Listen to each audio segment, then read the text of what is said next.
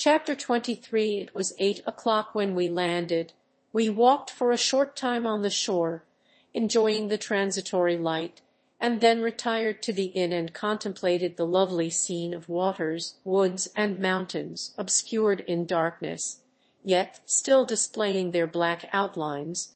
The wind, which had fallen in the south, the moon had reached her summit in the heavens, and was beginning to descend, the clouds swept across it swifter than the flight of the vulture and dimmed her rays, while the lake reflected the scene of the busy heavens, rendered still busier by the restless waves that were beginning to rise. Suddenly a heavy storm of rain descended. I had been calm during the day, but so soon as night obscured the shapes of objects, a thousand fears arose in my mind. I was anxious and watchful, while my right hand grasped a pistol, which was hidden in my bosom. Every sound terrified me, but I resolved that I would sell my life dearly and not shrink from the conflict until my own life, or that of my adversary was extinguished.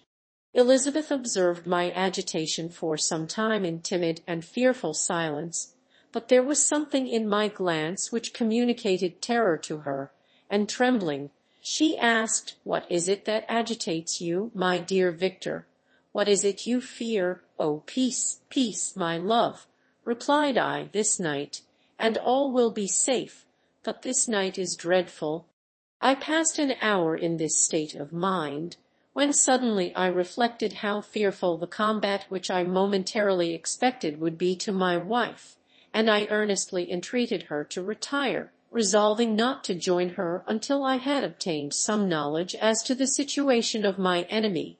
She left me, and I continued some time walking up but I discovered no trace of him, and was beginning to conjecture that some fortunate chance had intervened to prevent the execution of his menaces, when suddenly I heard a shrill and dreadful scream. It came from the room into which Elizabeth had retired. As I heard it, the whole truth rushed into my mind. My arms dropped, the motion of every muscle and fibre was suspended. I could feel the blood trickling in my veins and tingling in the extremities of my limbs. This state lasted but for an instant, the scream was repeated, and I rushed into the room. Great God! why did I not then expire? Why am I here to relate the destruction of the best hope and the purest creature on earth? She was there, lifeless and inanimate. Everywhere I turn I see the same figure, her bloodless arms and relaxed form flung by the murderer on its bridal bier. Could I behold this and live? Alas, life is obstinate, and clings closest where it is most hated. For a moment only did I lose recollection. I fell senseless on the ground. When I recovered I found myself surrounded by the people of the inn. Their countenances expressed a breathless terror but the horror of others appeared only as a mockery, a shadow of the feelings that oppressed me. I escaped from them to the room where lay the body of Elizabeth, my love, my wife, so lately living, so dear, so worthy.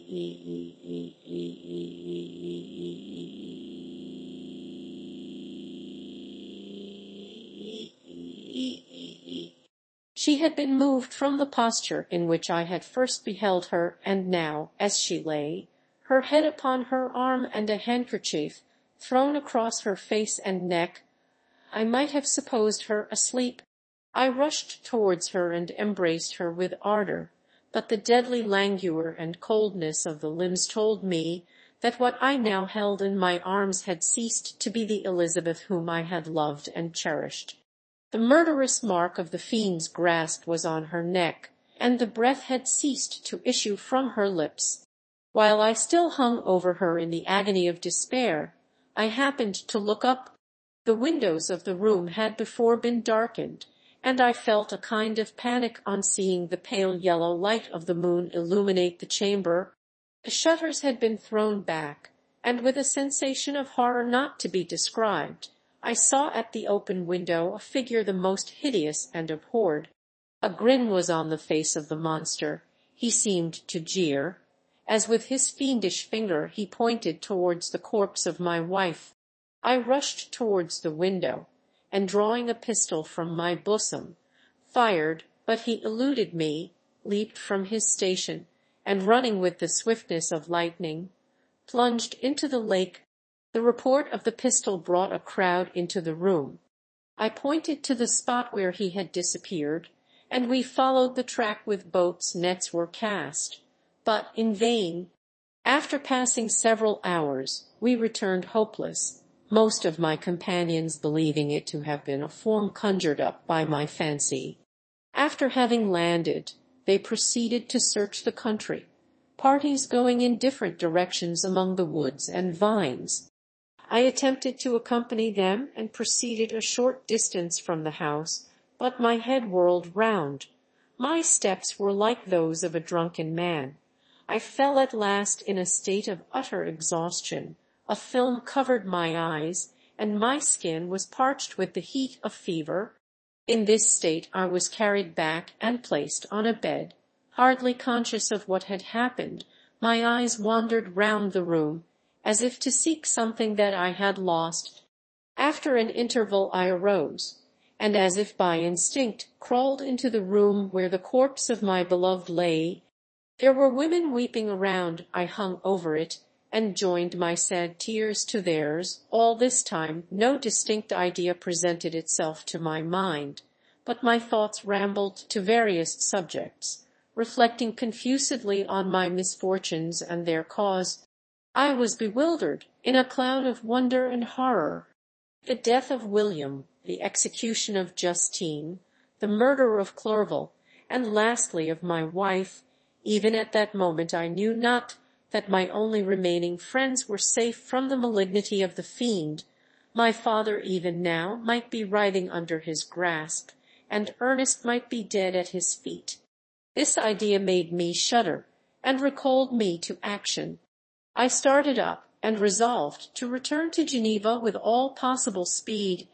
There were no horses to be procured, and I must return by the lake. However, it was hardly morning, and I might reasonably hope to arrive by night.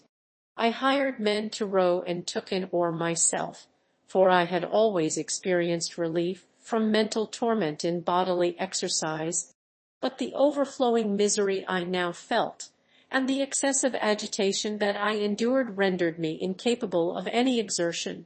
I threw down the oar, and leaning my head upon my hands, gave way to every gloomy idea that arose. If I looked up, I saw scenes which were familiar to me in my happier time, and which I had contemplated but the day before in the company of her who was now but a shadow and a recollection. Tears streamed from my eyes. The rain had ceased for a moment, and I saw the fish play in the waters, as they had done a few hours before. They had then been observed by Elizabeth, Nothing is so painful to the human mind as a great and sudden change. The sun might shine or the clouds might lower, but nothing could appear to me as it had done the day before. A fiend had snatched from me every hope of future happiness. No creature had ever been so miserable as I was. So frightful an event is single in the history of man. But why should I dwell upon the incidents that followed this last overwhelming event? Mine has been a tale of horrors. I have reached their acme, and what I must now relate can but be tedious to you. Know that, one by one, my friends were snatched away. I was left desolate. My own strength is exhausted, and I must tell in a few words what remains of my hideous narration. I arrived at Geneva. My father and Ernest yet lived, but the former sunk under the tidings that I bore. I see him now, excellent and venerable old man. His eyes wandered in vacancy, for they had lost their charm and their delight his Elizabeth. Cursed, cursed be the fiend that brought misery on his grey hairs and doomed him to waste in wretchedness. He could not live under the horrors that were accumulated around him. The springs of existence suddenly gave way. He was unable to rise from his bed and in a few days he died in my arms. What then became of me? I know not. I lost sensation, and chains and darkness were the only objects that pressed upon me. Sometimes, indeed, I dreamt that I wandered in flowery meadows and pleasant vales with the friends of my youth, but I awoke and found myself in a dungeon. Melancholy followed, but by degrees I gained a clear conception of my miseries and situation, and was then released from my prison, for they had called me mad, and during many months, as I understood, a solitary cell had been my habitation. Liberty, however, had been a useless gift to me, had I not, as I awakened to reason, at the same time awakened to revenge. As the memory of past misfortunes pressed upon me, I began to reflect on their cause the monster whom I had created, the miserable demon whom I had sent abroad into the world for my destruction. I was possessed by a maddening rage when I thought of him, and desired and ardently prayed that I might have him within my grasp to wreak a great and signal revenge on his cursed head. Nor did my hate long confine itself to useless wishes. I began to reflect on the best means of securing him, and for this purpose, about a month after my release, I repaired to a criminal judge in the town and told him that I had an accusation to make, that I knew the destroyer of my family, and that I required him to exert his whole authority for the apprehension of the murderer. The magistrate listened to me with attention and kindness. Be assured, sir, said he, no pains or exertions on my part shall be spared to discover the villain. I thank you, replied I. Listen, therefore, to the deposition that I have to make. It is indeed a tale so strange that I should fear you would not credit it were there not something in truth which, however wonderful, forces conviction? The story is too connected to be mistaken for a dream, and I have no motive for falsehood. My manner as I thus addressed him was impressive but calm. I had formed in my own heart a resolution to pursue my destroyer to death. I now related my history briefly but with firmness and precision, marking the dates with accuracy and never deviating into invective or exclamation. The magistrate appeared at first perfectly incredulous, but as I continued he became more attentive and interested.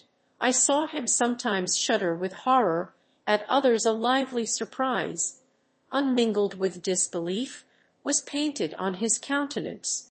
When I had concluded my narration, I said, it is your duty as a magistrate, and I believe and hope that your feelings as a man will not revolt from the execution of those functions on this occasion.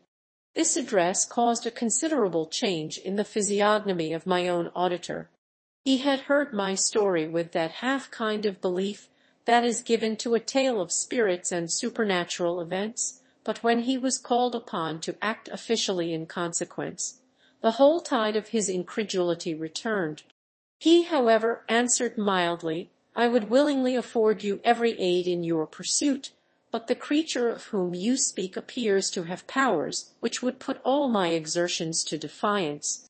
Who can follow an animal which can traverse the sea of ice, and inhabit caves and dens where no man would venture to intrude? Besides, some months have elapsed since the commission of his crimes, and no one can conjecture to what place he has wandered or what region he may now inhabit. I do not doubt that he hovers near the spot which I inhabit, and if he has indeed taken refuge in the Alps, he may be hunted like the chamois and destroyed as a beast of prey. But I perceive your thoughts, you do not credit my narrative, and do not intend to pursue my enemy with the punishment which is his desert. As I spoke, rage sparkled in my eyes. The magistrate was intimidated. You are mistaken, said he. I will exert myself, and if it is in my power to seize the monster, be assured that he shall suffer punishment proportionate to his crimes. But I fear from what you have yourself described to be his properties, that this will prove impracticable, and thus, while every proper measure is pursued, that cannot be but all that I can say will be of little avail. My revenge is of no moment to you, yet, while I allow it to be a vice, I confess that it is the devouring and only passion of my soul. My rage is unspeakable when I reflect that the murderer whom I have turned loose upon society still exists. You refuse my just demand, I have but one resource, and I devote myself, either in my life or death, to his destruction. I trembled with excessive agitation as I said this. There was a frenzy in my manner, and something, I doubt not, of that haughty fierceness which the martyrs of old are said to have possessed. But to a Genevan magistrate, whose mind was occupied by far other ideas than those of devotion and heroism, this elevation of mind had much the appearance of madness.